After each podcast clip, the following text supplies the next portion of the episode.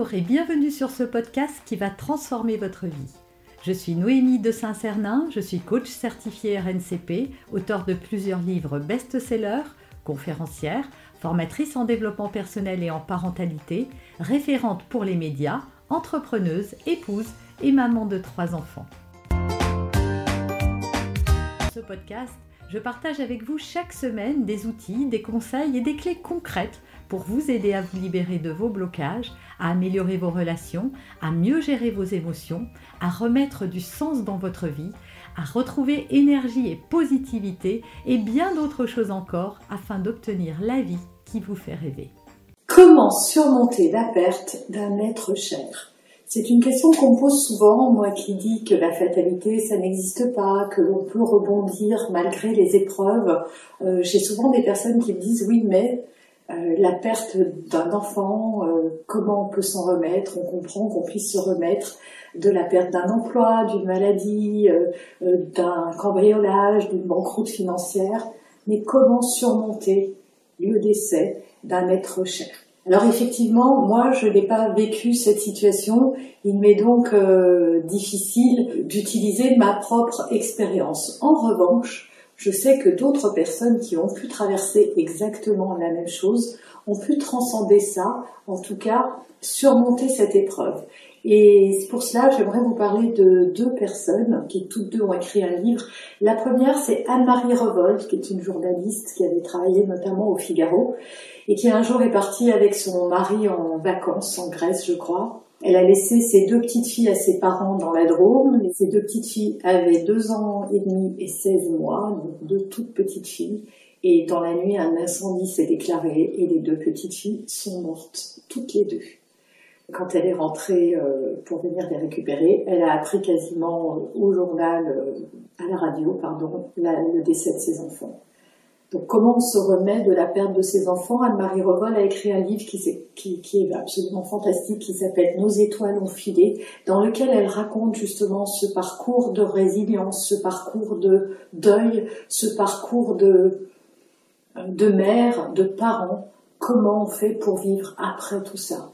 Parce que ce qui se passe quand on perd un enfant, moi je crois que comme n'importe quelle autre épreuve, ça dépend toujours de ce que l'on fait avec ce qui nous arrive. Alors attention, encore une fois, je ne cherche pas à minimiser ce qui, se passe. J'ai trois enfants et je peux parfaitement m'imaginer la détresse dans laquelle je pourrais me trouver si demain un de mes enfants devait me survivre. C'est absolument indescriptible comme douleur.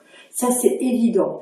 Maintenant, la souffrance, c'est la souffrance, la tristesse va persister, mais la souffrance, on peut s'en défaire, et c'est pas parce qu'on a perdu nos enfants que notre vie à nous s'arrête. Et comment honorer, justement, leur existence auprès de nous, si c'est pour être malheureux après? Si vous, vous deviez partir avant les gens que vous aimez, est-ce que vous aimeriez qu'ils soient tristes, malheureux, qu'ils souffrent, pardon, et que leur vie s'arrête justement parce que la vôtre s'est arrêtée et que la leur s'arrête en même temps? Non, ce n'est pas ce que vous voudriez pour eux, et donc ce n'est certainement pas ce qu'ils voudraient.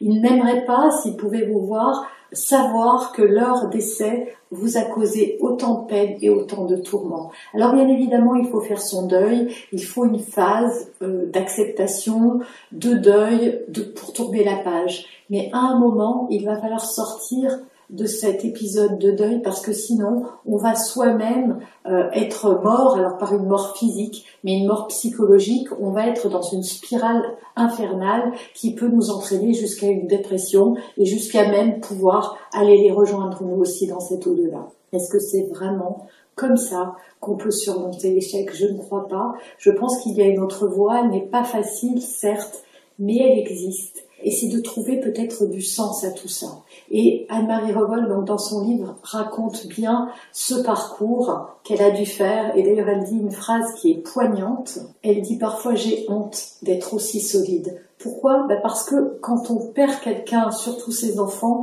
on nourrit déjà de la culpabilité. Mais la première chose qui fait qu'on reste malheureux, c'est qu'on n'accepte pas ce décès. C'est qu'on se dit pourquoi moi et pourquoi pas les autres, pourquoi ça m'arrive à moi, c'est pas juste. Et donc ce sont ces pensées d'injustice qui font qu'on est profondément malheureux et qu'on broie du noir toute la journée. La deuxième, c'est la culpabilité. Même si on ne pouvait rien faire et qu'il est évident, par exemple, qu'elle, elle ne pouvait rien faire, je suis sûre qu'elle a nourri énormément de culpabilité. J'aurais pas dû partir, j'aurais pas dû la laisser, j'aurais dû mieux les protéger. Et même quand c'est une maladie ou un accident qui emporte nos enfants, on se dit quand même qu'on aurait pu faire quelque chose. La réalité, c'est que c'est faux. Nous n'aurions rien pu faire. Nous ne pouvons pas éviter l'inévitable. Donc ça ne sert à rien de se torturer et de s'empêcher d'être heureux justement parce qu'on veut se punir.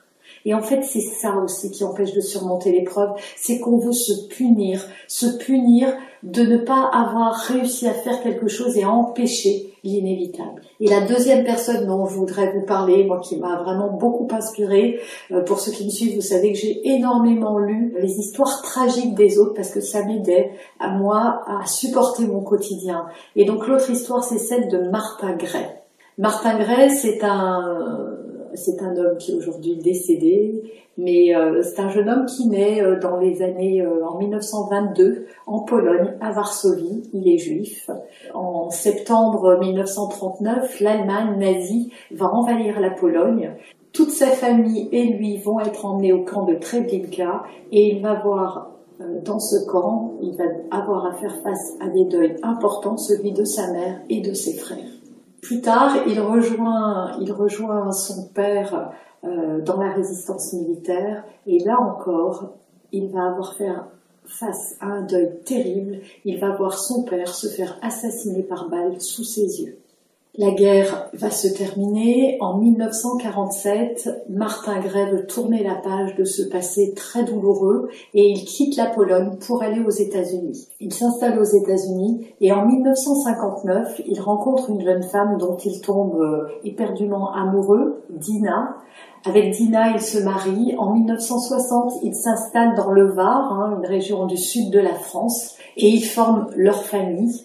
Ils vont, il va, ils vont avoir tous les deux quatre enfants et donc ils coulent des jours heureux euh, sous le soleil de Provence. Or, en 1970, alors que Martin Gray est absent, sa femme et ses enfants vont faire une promenade en forêt. La forêt va prendre feu. Et dans cet incendie vont périr le même jour sa femme et ses quatre enfants. Après avoir perdu son père et ses frères, après avoir perdu sa mère, après avoir perdu sa femme et ses quatre enfants, on est en droit de se demander mais comment on peut survivre à ça? Comment on peut faire face face à cette espèce d'acharnement et des coups de la vie qui n'ont cessé de s'abattre sur lui? Et pourtant, bien évidemment, Martin Gray aura envie de mourir lui aussi à ce moment-là. Il va faire face, il va créer une fondation qu'il va appeler Dina, un arbre, un enfant, hein, ça veut tout dire. Et surtout, il va se remettre euh, de ses deuils. Max Gallo va prêter sa plume pour raconter cette histoire. Cette histoire, c'est un livre qui s'appelle Au nom de tous les miens et donc je vous recommande la lecture. Vous, retrouver, vous retrouverez pardon, tous les liens en barre d'infos tout près de cette vidéo. Et donc Martin Gray va se reconstruire. Il aura d'autres enfants, cinq je crois, des années plus tard. Il est décédé en 2016 à l'âge de 94 ans. Ce parcours est remarquable, c'est un parcours de résilience, c'est un parcours dans lequel, voilà, il décrit comment on fait face à tout ça. Alors, vous qui m'écoutez aujourd'hui, peut-être que vous avez perdu, vous aussi, des enfants, des personnes qui vous étaient chères, et que vous êtes resté collé à cette souffrance, parce que peut-être, comme je le disais, il y a un manque d'acceptation et beaucoup trop de culpabilité dans votre cœur. Alors, moi, je vous invite à faire un pas de côté. Ça vous ramènera pas les personnes que vous aimez, mais pour honorer leur mémoire, recherchez quel sens vous pouvez donner à ces deuils et comment vous, vous pouvez honorer la mémoire de vos disparus. Vous avez aimé cet épisode? Abonnez-vous pour être informé de toutes mes futures publications. Laissez un avis 5 étoiles sur la plateforme que vous utilisez et un commentaire afin de m'aider à diffuser mes graines de conscience et de bienveillance à d'autres personnes. Vous pouvez aussi, si vous en avez envie, partager ce podcast à vos amis. Merci, merci d'avance pour votre soutien. Pour aller plus loin, vous pouvez me retrouver sur ma chaîne YouTube, mon site internet et mes réseaux sociaux.